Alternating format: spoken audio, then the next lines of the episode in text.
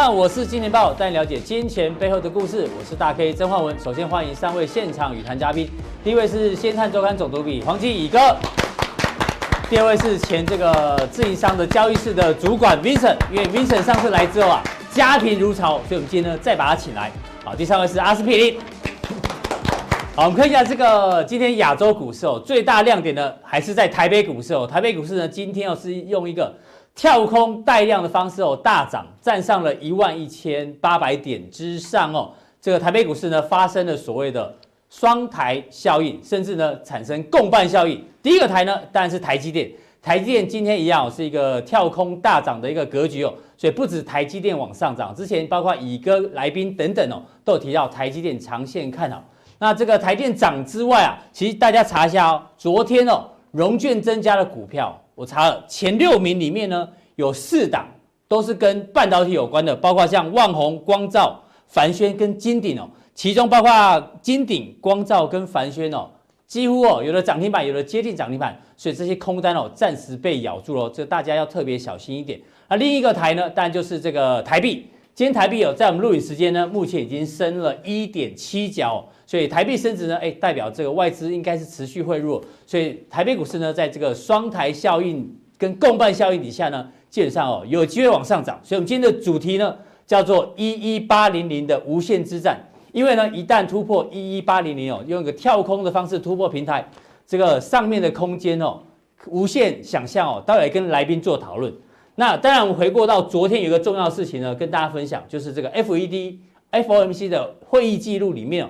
特别提到，当然跟大家的预期一样，是不降息也不升息，维持原本的的一个情况。可是呢，最重要的是鲍尔讲的这一句话，鲍尔说结论啊，明年呢可能啊基本上呢会维持一样的低利率哦，不会降息啊，也不会升息哦，除非看到通膨往上升，才有可能这个再度升息。那我们来看一下这个点阵图里面哦，比较有趣的，这个二零二零年就是明年哦，明年呢总共十七个委员投票里面啊。有十四个维持在这个低利率，就是一点六趴，一点六趴，就是明年呢，大部分倾向还是属于这个不会降息跟升息哦，维持低利率动作，这对谁有好处？但对川普有好处，因为川普呢，明年要总统之选选举之前啊，FED 已的委员已经告诉川普了，我们不会升息的，所以你不用担心哦。所以也许川普的连任之路呢，这一块石头已经拿掉了。那另外呢，对于失业率明年的预测呢，哎，维持在三点五，表现非常不错。那我们刚刚提到的这个非方瑞啊，就是一点六，一点六，最快要升息哦，可能要等到总统选完，二零二一年才开始有这个机会哦。这是第一个前提。第二个，反映在市场上面的话呢，我们来看一下，昨天哦，美国股市都涨，但是涨最多是谁？是涨的是费半，费城半导体呢，昨天一样是一根长红棒，涨幅超过百分之二。再度创下了历史新高。那我们把它的结构拉出来看，哎，有看到一些猫腻哦。比如说昨天涨得比较多的是 Skyworks 跟 q u a v o 这两个呢，都跟五 G 有关。所以费半不止半导体涨哦，现在跟五 G 相关的这种 PA 放大器、功率放大器的都有涨，而且涨幅呢是超过费半的一个涨幅哦。那大家可能不知道，其实最近的华尔街很多投行呢都在做五 G 的 roadshow，就是做说明会。那里面有提到一个重点，就是五 G 的手机的渗透率啊，从明年开始会大幅的成长。我们让大家看一个数字哦，这是五 G 手机的预估量哦。今年呢，大概只有一千五百万只，一千五百万只呢，在整体手机来讲，渗透率大概只有一趴。可是到明年呢，明年有大约有两千三百两千三百一十万只，什么概念？渗透率从今年的一趴，明年会大幅调到十五趴，从一趴到十五趴。哎，再请教一个。从我们刚前面讲的，FED 现在呢是这个明年持续维持宽松政策，对美股、对于全球股市都有激励。那另外从昨天的费半里面，我们看到，哎，这个五 G 啊等等，还有这个半导体，感觉上也会继续这个发光发热。嗯，我们先从这个这个 FED 来看啊。对，其实我一直觉得这十多年来，我是感觉一个东西，就是说全世界的通膨其实。跟过去的逻辑不一样，我就问，也就是说，未来的通膨其实不会那么严重。为什么？就是说，全世界，尤其在一九九零年之后，整个所谓中国加入这个世界工厂之后，包括现在很多第三世界国家纷纷加入机械这个世界工厂之后，生产过剩问题从来没有解决，从来没有解决过。所以刚才最近啊，美国 FED 啊有个一个老老主席叫福尔克，就是葛林斯潘老师啊，他在一九八零年代当当过 FED 的，刚刚过世了嘛？对。你知道吗？那那时候，一九八零年雷根当选这个这个所谓美国总统那一年啊，你知道他那时候美国通膨超过十几趴，嗯，所以福尔克为了压制通膨，把 FED 一 FED 的利率拉到百分之二十啊，所以你可以想象，当那个时代啊，整个通膨的所谓央行那个央行对抗通最主要公司对抗通膨，嗯，可是你会发现一九九零慢慢的开始，你发现日本央行是对抗什么？通缩，然后你到这个最最近几年，你会发现说整个。整个钱印那么多，为什么没有通膨？就回到我们跟跟你讲，就是其实通膨的压力是不会太大，因为现全世界生产过剩，现在唯一有通膨的压力的地方在哪里？在中国大陆，因为猪肉这个大涨。哦，所以回到我最新公布的 CPI 其实其实现在我们要看美国 FED 的利率的话，其实应该讲说，它对这个我们刚上次的这个节目上上礼拜是有讲过，为什么这今年呃，川普一直叫这个鲍尔。一直要降利率，因为他看到美国的房地产的投资开始下降，他一定要把这个利率下降来，降下来，他把他把才有办法重新把这个美国经济提升起起来。其实你看美国经济就两个两个两个两个指标，一个新屋开工率是一个汽车销售率，所以尤其最近你要了解，其实其实销售率是不太好的，但是新新屋开工率不能太差，对，利率维持一定的一个低水平。现在来看，明年如果利率率维持低水平的话。还回到我那时候一句话：万般利空啊，不敌宽松啊。所以叫你宽松，资本市场就会好啊。再来看，我讲，而且你上礼拜也有提醒，这个美国如果明年维持利率的话，内需这个财政支出可能。而且回到我们我们提到说，明年是选举年吧，那美国总统到最后一年选举年那点，主轴回到内政哦，这是非常重要的一个地地方。那我们常提到，我想所谓的这个日半导体，那我们看下一张有个一个很很重要的图表，我讲。应该这样讲哦，其实两年前啊，我在《先探周刊》呃写过两次，哦，有五有有一有五个号码，大家一定要记住，嗯，一二三四五，嗯，什么叫一二三四五？一是什么？一一个人的人工智慧，对，二就是两台车，一个自驾车，一个电动车，三三 D 感测，四工业四点，五是什么？五 G，五 G。我说我那时候我就觉得说，全世界已经开始进入一个新的变化，这个五个数字，所以你会发现这一两年来。很多的股票涨升跟围绕这五个数字有关哦，所以大家一定要记这五个数字。那我们要提要特别提到说，也就是说，人类这几年的的变化是大的。从一九九零年开始，手机开始被流行之后，因为过去人类人类的一个历史上是没有手机的，为什么？所以因为你要理解，没有手机时代，你回想说，当你如果哦，就像我们去年这个时候在北韩，嗯，那时候的那那北韩我们手机不能用啊，对，就没有。哎，你回到没有手机的时代，那个时候。刚开始啊，会恐慌啊，嗯，但你坐在焦虑的，真好笑的，坐在机坐在那个游览车上面，大家每一个人几乎每个人不自觉拿手机来看，嗯，哎，我说滑屁 呀，没有网，没有网路，我们这变成拍照功能了，所以你就手机变相机而已，所以就发现你每天出门不能没有手机啊，可是你大家知道，手机改变了人类的一个很重要的一个一个生活的改变，从一九九零年代后半期，一九九五开始。那出现不断的变化，那其实更重要的变化在哪里？从二 G 手机变成三 G、四 G，尤其四 G 之后，你会发现人类开始很多的形态改变了。为什么？过去啊，没有有有上网越方便的。你看过去我们看节目看什么东西？要看电视，看像尤其像两两千年之后生出生小朋友，他根本不看电视，每天看手机啊，手机。所以手机的第二手机产生什什么新的行业？有主播直播主。对，或馆长怎么出来的？嗯，是吧？视网膜他们怎么出来？没有这个环境，怎创造一个需求？但你会发现说，其实当你改，那你每次吃饭，以前吃饭就可，以前吃饭是长辈先吃，现在不是相机先吃，已经不一样了。所以改变人类生活会会非常大变化。就是四 G，然后手机，所以 FB 也这样出来，所以你会发现，也这样出来。从三 G 到就从三 G 到四 G 过程，其实全世界产生几。几个伟大的企业嘛，如果没有四 G 的环境，有 Amazon 吗？有有有有 Google 吗？有脸书都没有了，甚至连微软都不会有，不会市值那么高。但是微软有，就是市值不会那么高。Apple 没有四 G 手机，它不会这一兆美金诶，很可怕的数字啊！所以你会发现，好，现在回问你回来了，那我们提到今天 focus 在五 G 嘛，那五 G 会产生什么情况？其实我一直在思考说，五 G 的时候速度更快，很多的一个一个更方便，它会创造更大的一个一个一个不同的需求。所以我们在其实人类要还开始要想象说五 G 时代会变怎样，一定。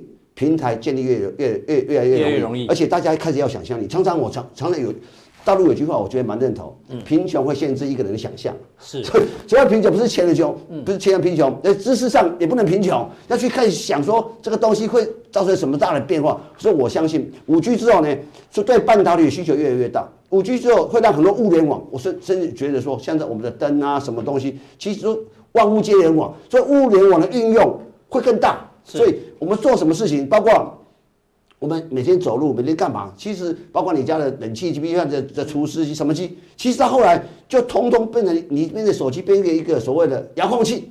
我今天要干嘛干嘛嘛？其实万物皆联网，说你你想想看，这个是过去的，这个过去从来没有在人类生活过，那没有生活过，没有没有产生过。当这个五 G 或甚至六 G 这么大的。我我我只能说，会让物联网的连接更快速、更稳当。如果没有五 G 和六 G 的环境，自驾车、无人车怎么动？是，这是一个人类一个新的一个变化。你刚说想象力，我来想象一下，如果五 G 时代来临哦，我是金钱豹会变什么样子哦？因为到时候速度很快哦，可能你现在在看，以后我们节目都就都直播了，每一个这个观众呢，你们全部的脸都在这里。有可能啊，对，谁要谁要这个发表意见，我就点你一下，哎，你可能就直接说话，在那边就出来，因为联网速度变很快，那很对啊，大家都是变主角，那很容易被干掉啊，啊，说错了，说错就直接说错，像说错，但说好也会被称赞啊，真的吗？对啊。所有的观众都在这上面的，我马上被吐槽啊，说错了，所以讲你讲话要可以小心。不会，你讲我马上就投票，哎，赞成乙哥讲的，然后大家就就投票，有没有？然后反对的就投票，哎，这样也不错。那我们就很害怕，嗯，我们还我们现在还可以再混，到后来我好，每个都是每个都是来宾啊，我想，所以我所以完全不一样，所以大家开始想象力，想象力会让你更更富有，不是更贫穷。所以大家为未来世界要充满想象力啊！不然想想看，我小时候看过一部电影。哦，小学的呃，这个幼稚园，我爸爸带我去看金龟车啊，无人车啊，那时候怎么可能？会长大点李麦克，怎么可能？对，到后来你看看，现在不在路上在发生的，你看，所以对未来想象应该有的。对，哎，一个那这个什么，连城墙挡不住台湾的机会。我跟你讲，因为一零八零零以上是一个新是新的这个境界。应该这样讲哈，其实我们在思考一个逻辑，说台湾在。一九一九九零年的二月十二号创下一二六八二之后呢，从来没有再来过，这是距离一二六三十年最越来越近了，越最近的一次，剩下八百多点。那我要这样时间挡不住我。其实我我这样回到一个一个逻辑来看，就是说美日台在半导体上未来会形成一个新的联盟，所以你可以理解未来哦，台湾的从台积电之后，包括我像联发科、或像联咏、像瑞昱这种大的一个有能力的 IC 设计公司，我想在在会处于。处于一个新的有机会左右逢源。哦，所以这种左右逢源的情况之下，我想台湾，我想过去台湾产业经过这个三十年的调整，是。这是两边我们好像都得利。说人，我常常觉得说人的衰说哦，人家说这个钱是讲钱钱狼人卡钱细卡，闽南语讲嘛，就是我我们真的要追钱追不到啊，这三十年就都是这样，人跟钱都不断往中国大陆流，可是你发现。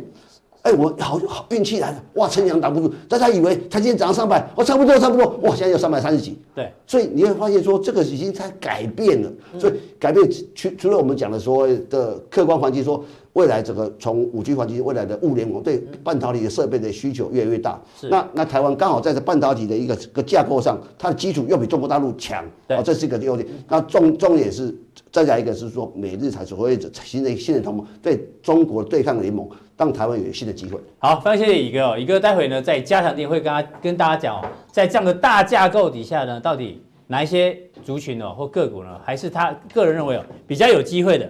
好，再来请教一下阿哥，因为刚刚乙哥刚刚讲到这个国这个国防授权法，大家可能没有注意到，这个昨天啊，美国的国防授权法过了，哎，这里面最重要什么是川普的。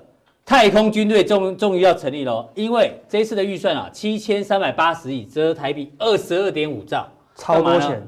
还要帮助美国产生第六军种，因为美国过去有五个军种嘛，有陆军、海军、空军、海军陆战队跟海岸警卫队。对，那这次这个预算拿到之后呢，这个叫做成立一个太空司令部。太空司令部呢，就是属于美国空军的一个新部门，它的位位置的地位啊，就很像是海军管辖的海军陆战队。所以以后这个太空部队也是一个独立出来的。对，为什么要讲这个？因为哦，大家知道过去各个军种啊，到底是陆军重要、海军重要，还是还是空军重要，还是海军陆战队比较重要？好像都很重要。可是以后有太空部队之后，有一不重要了。有一些也许陆军可能就要慢慢被淘汰哦。对，我们举例，以前的通讯兵有没有？古代的时候通讯兵都干嘛？骑马。是，谁马骑得好，谁就是好的通讯兵。对，因为要传递嘛。谁就快。对，后来改骑欧多拜。对，哦，谁技术好，谁就当通讯兵。对，到后来取代用打电报。谁会解那个摩斯密码，对，谁就赢了。然后当兵的时候，这个拐拐就变拐拐。对，谁弄得好，谁就当通讯兵。对，以后这个太空军种下来之后啊。一定有一些军种会被会萎缩，是。那跟台北股市一样，因为川普已经把这个战争的这一个角度啊拉到太空的话，台股一一八零以上，你也要有新的战略思维。哪一些族群也许会变像陆军一样慢慢的萎缩？哪一些哎有机会慢慢长大？是啊，没错，未来的战争可能都已经拉到太空了啦。太空为什么？你在太空打两枚核弹，哎，不伤大雅嘛。嗯。以前在地球，大家核弹太多。没人敢打嘛，一打打两下，那个整个地球就毁灭嘛。那未来，哎呦，整个战局拉到太空，不小心把月亮炸掉就算了嘛，就没有中秋节而已嘛，对不对？萨诺斯啦，在太空。哦，对啊，对不对？怎么打都没关系。所以你看，当你的格局拉到太空，那地底下那些军种就落掉了，你知道吗？当骑车可以。那么起码就不见了。当拐拐出现，骑车又没用喽。所以整个行情已经进入到最新的一个格局。说那太空会不会很危险？事实上不会，你科技够发达，你够谨慎小心哦，就不危险了。那很多投资人说，现在涨了一万一千八，好危险。嗯，事实上你没有买才危险啊。我们这一波一直跟大家讲，跟大家讲啊，对啊，要贪玩。玩到挂，要玩到挂，要就贪天下，天下都来了，你还在家里蹲吗？哦、对不对？所以有时候你都觉得好可怕，高处不胜寒，你知道吗？对不对？对很多人可能光看就脚软。对啊，像我有严重的惧高症，我我用看这个图，我腿就会就会。很多投资人也有惧高症，他看到一万一千八，他就脚软，你懂意思吗？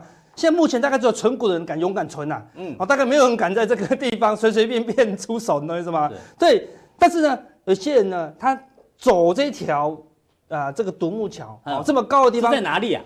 在大陆啦。哦，对，大陆很多地方这种非常惊险的，他们走都家常便饭。但是我问你，会有人随随便便走这个吗？你看没有，他绳子都绑好，安全帽也戴好。虽然也不知道戴安全帽有什么用啊，摔下去的话 也没用啊，没用啊，对不对？但是起码绑好，不要摔下去的。所以很危险的地方，我们很谨慎。好像在这个高档的地方，我们都跟大家讲，风险要顾，好，对不对？虽然很乐观，我们常常跟他讲，就三成资金。你有赚钱才能慢慢加码嘛，所以你谨慎就不可怕，就不会有事了。对，你小心谨慎来面对这个行情。跟他讲，一路玩到挂嘛，所以会挂啊。所以就不对，曲终人散，爆量长黑，你就出场就好了嘛，一点都不可怕。但是如果等跌下来，你觉得跌到一万点很安全，你松下防备心的时候，反而才是危险，才危险的啦，对不对？就像有些人觉得在路上觉得，哎，应该很安全啦。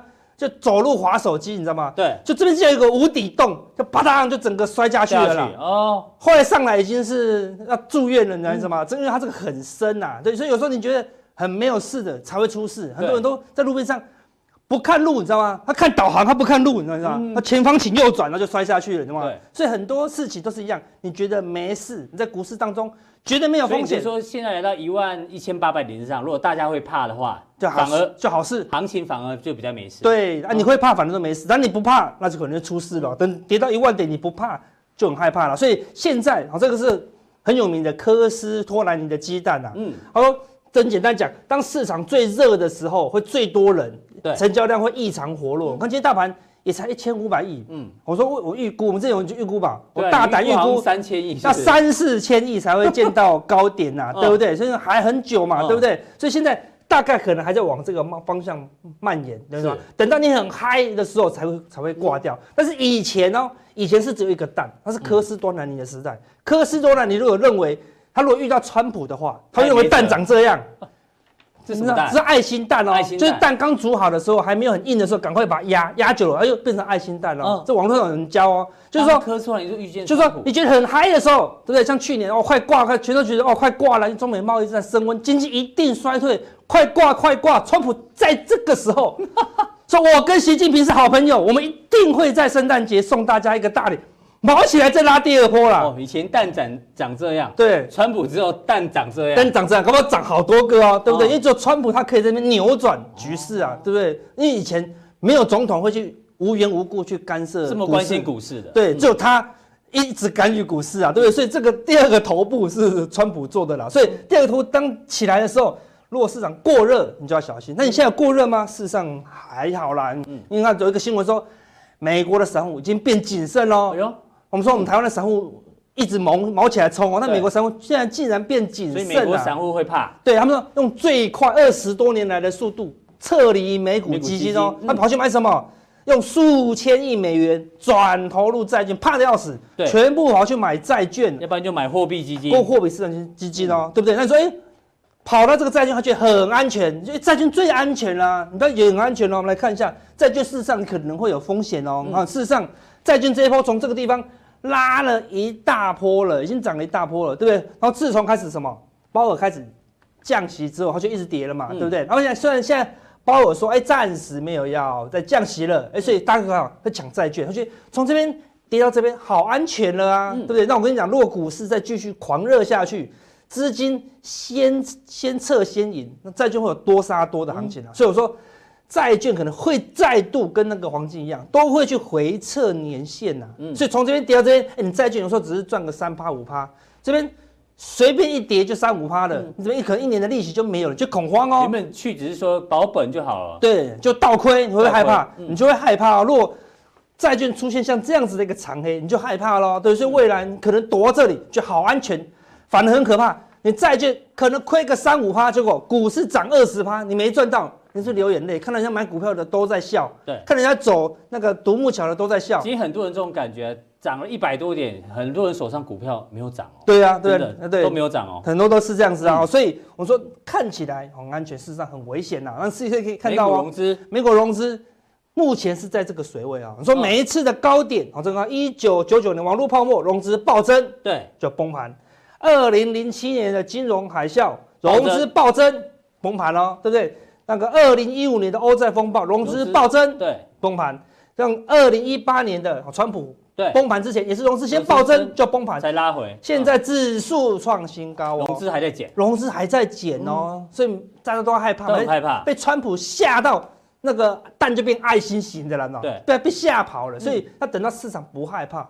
可能才会挂掉啦。是。所以，但是最近的嘛，因为快要接近中美贸易战的 deadline 了嘛，十二月十五号嘛，对不对？他想说波动性可能会变大，变大哦，你看最近这什么指标？这是黑天鹅 SKU 指标哦，对毛起来暴冲，毛起来暴冲意思是什么？就是压那个非常价外价外的选择嘛，权。像最近也有人去重压什么一月份的 put，买一万哦，一万点大增五六千口，我就哇，快赌崩盘嘛，对不对？像一万一万点那么远，真的是要超级崩盘呐，对不对？有人去压，对，就跟美股一样，也是去大压。那你说，只要每一次黑天鹅爆冲创新高，绝对不会崩盘。我们举举三个例子，像这个是去年十月份崩盘，什么时候崩盘？这个点才崩盘。嗯，爆冲这一天不会崩盘，是创冲高这一天不会崩盘，跌到一半大家都没有，不没人敢赌崩盘的时候哦，就崩盘。对，然后今年的五月一样，最高没有崩盘，次高没有崩盘，第三高大家觉得不堪读了才崩盘。哦，哦，最近是八月的修正也是一样哦，这边这两个比较高的地方、嗯都不会崩盘。指数都还没崩一，旦你下滑，没人敢赌的时候，哎，才崩盘哦。所以现在 SKU 刚刚才上去，才创过去一段时间新高，那当然就没有事了。不会这么快市场会害怕，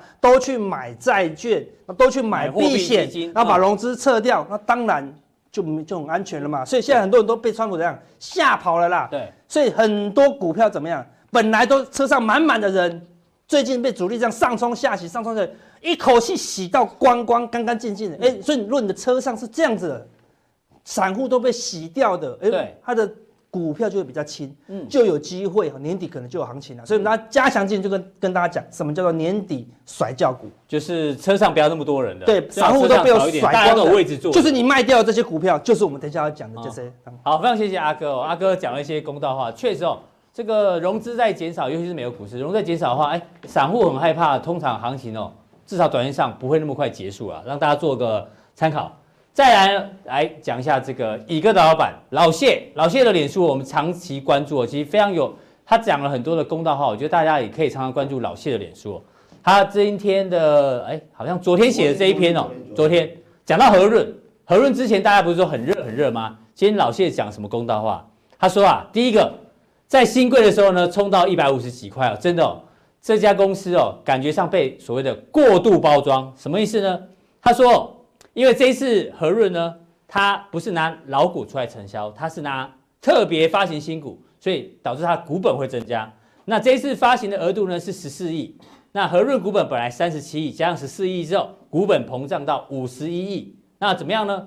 原本它前三季的 EPS 是四点五五，那四点五，哎，感觉还不错。可是呢，大家忘了要用新股本来算，用新股本换算下去的话呢，其实哦，它的 EPS 哦会掉到只有三块三。假设就算你第四季赚一块二，加起来也是四块五，哎，哎，大家看出这猫腻了没？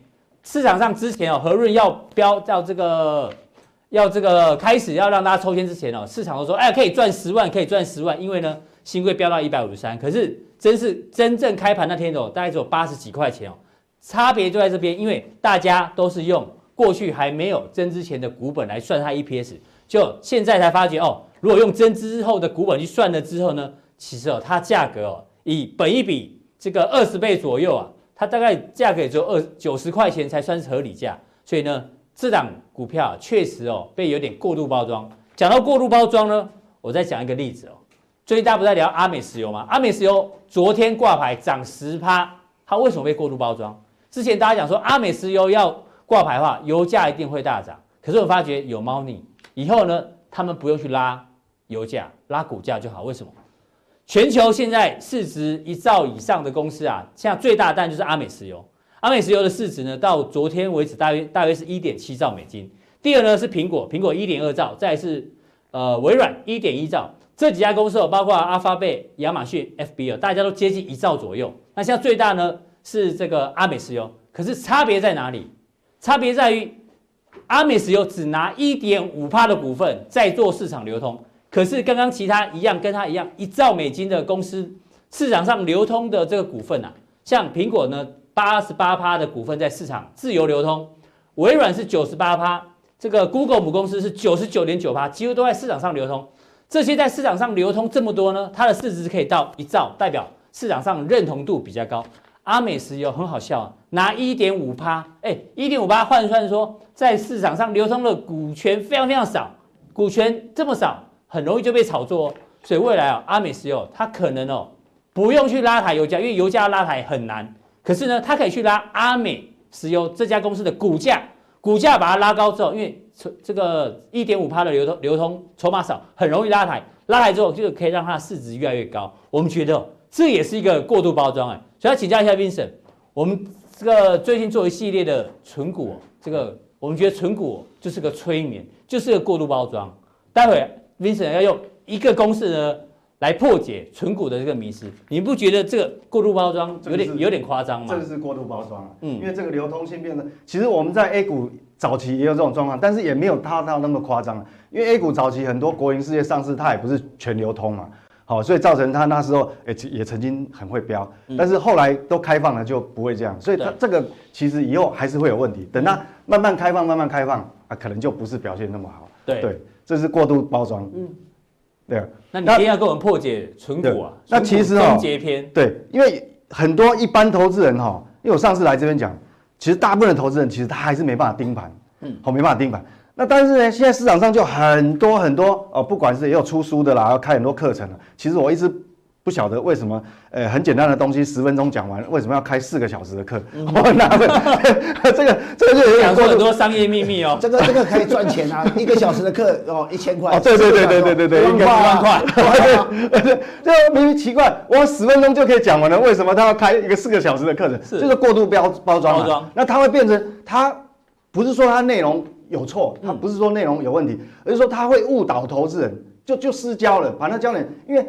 投资人会想说：“哦，我只要做这个动作，只要定期定额哦，我去存股就一定会赚钱。”所以你接下来破解定期定额的观念是失焦了。其实它真正的哈，我想讲，其实还是在你的标的，嗯，啊，就是说你是不是能够选到趋势往上的标的？好，那我们用一条公式，其实哈，你只要加减乘除，嗯，你不用用到什么乘跟除，其实就加号。我想你家里如果小学小学生就学过了，对你跟他讲哦。他就直接可以把爸爸妈妈听的那个就破解掉，嗯，那就是加，其实没有那么难。对，哦，我们讲哦，一条公式哦，那我先一定要先讲这定期定额原始的意义。啊，当初所谓的定期定额，我们按照字面上，哦，我们当然有这个，好，这个字面上很清楚，它目的是要怕你说你在当下进入市场的时候买在高点，对，所以他必须把你分摊，就是说我不一定不是同一个时间买，然后我会有一个买在平均成本的概念。这个 average 对不对？好，定时定额就是让你有一个平均成本。对，一个平均成本，那不要去追到高，哦，不然的话就心情会很不好。所以这是原始的目的，是为了解决投资人买在短线高点的问题。对，因为后来如果跌下来的话，你再买，你的成本就会往下。对，就摊。但是它有它是好处，对，但是这个如果在数学的理论上来讲，它有个盲点，因为你时时间一拉长就完了，遭经理啊？为什么？我们这样讲哈，短线我们讲短线，我特别把它框起来，短线。好。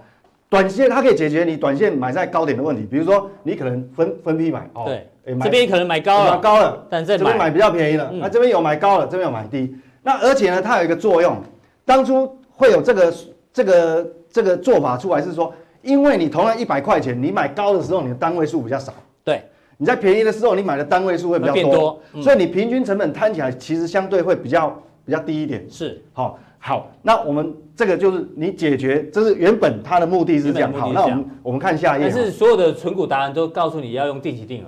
嗯，对。但是呢，这个会有个问题啊。好，其实这个哈有有点写的，不是说呃不是说他就是笨蛋。对，呃我我没有我没有讲了，我没讲。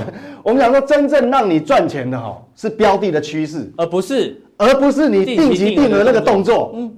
啊，所以这个大家都私交，所以我要讲说，其实你不要误误解。其实我看过很多那那个书，我也看过啊，看过很多节目。其实你发觉那个节目哦，百分之八十以上的时间，他还是在选股啊。对，好，我后面会提。那我用一条公式，好，这个，诶，感觉有点难，其实都是加号，没有很难。嗯，这个是好，Sigma 就是说我把我定期定额就一次，比如说假设我一个月一万块，嗯，好，第二个月再一万块，第三个月那就。从 A one 好，第一个月加到 A two，一直加加加。好，当我那个数字如果很大，我举例，比如说，好，你前面已经存了大概一百万，一百万的市值，嗯，你后面那个月再加一万块，如果你前面已经赚钱了，对，你这个一万块，不管你怎么买，对前面的报酬率影响大不大？很小啊，对，就是影响。所以我讲，我说你去去，不是说无限大啊，你只要够大就行。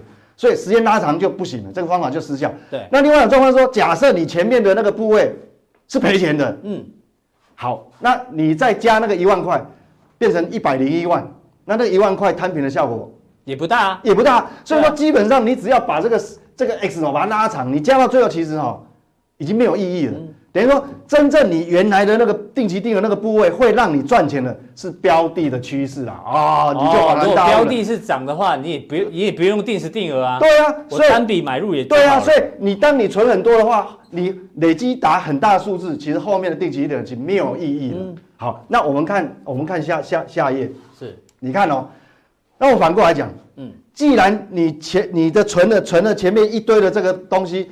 赚钱跟你后面再有没有定期定额已经关联性不大了，只是标的的趋势的话，对，那我反反过来讲，如果大 K，嗯，你很会选股，你很会选标的，你选对了，对，趋势向上选对了，嗯，那干嘛要定期定额？我们举例嘛，你用台积电来看就好了。对对对对对对，我们我们看台积电的这个月 K 线就好了。对对对，这个这个举例就就很好用，就很准。对，好，月线。好，我们来看。放大，好，如果说你选对标的了，嗯，我不管你是二零零一年买的，二零零五年买的，二零零九买的，对，到还是金融海啸买完，不管你任何时候，你到现在还是赚钱，还是赚钱，那跟定期定有什么关系？是。好，那如果说你标的趋势你选错了，嗯，我们举例宏达电，宏达电。啊，这个这个王雪红，对不起哈、嗯，你这个定期定额，你从这个二零零五年开始一路买，一直定期定定到现在，把自己钉钉在墙壁上，对，嗯，对，对，就累积很多啊。那你后面再加一万块，你后面已经累积一百万、两百万、三百万，这一边都是亏损的，对，那你你后面再继续定，你再加一万块，你只是越套越多嘛。嗯，所以我要回过头来讲说，真正的这个迷失哦，就是被这些市场上这些这些，我不管你是这个教主派啦，还是什么什么鱼的，什么什么鱼的，我也不知道，反正嗯哦那一派就是说很奇怪，他一直在讲说定期定额，可是其实根本就是笨蛋，错了。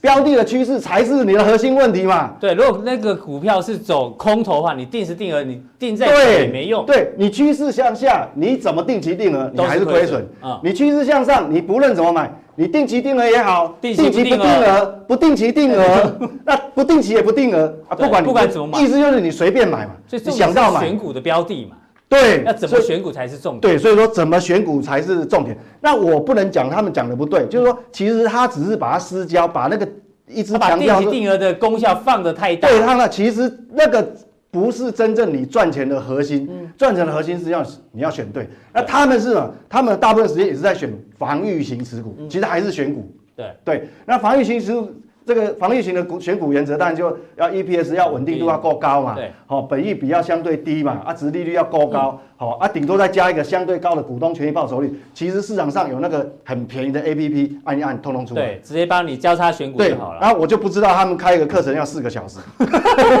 对 所以我们讲说，说穿了，核心价值还是在选股。嗯所以呢，选股很重要。好，那接下来就就既然选股很重要，嗯我们要找。现在已经一万一千啊八百点了，那什么样的公司到这个地方它还有往上成长的动能？嗯你要知道它的核心就体质，它体质是不是才刚刚才几个季度才改善，很明显的改善，不是一点点。是那这个从哪个指标呢？嗯事实上它会反映在盈利率。对你上个礼拜也提醒我们盈盈对利率嘛，事实上，嗯上一次来我忘记几月几号，到现在其实有效嘛？你看那个很多，对，这就转好，它真的就就上去了啊。是所以说真正你盈利率好，什么就是盈利率？事实上它就是衡量企业经营的一个效率啊啊，它代表公司靠本业，我讲本业哦，本业赚钱所占营收的比例。是对，那这个就很有效。我想等一下我们加强定哦，就用这个方法可以挑出很多体质改善很好的标的。好，非常谢谢 Vincent 哦，Vincent 呢讲了重点哦，这个纯股达人哦都这个失去了焦点哦，认为定期定很重要，笨蛋。这个重点哦是选标的，而不是这个方法哦。这待会呢，到底从这样的一个选股逻辑里面有哪一些族群，大家可以做参考。那今天的普通点到这边，大家记得要按赞、订阅、加分享，还有开启小铃铛。待会更重要的加强店马上为您送上。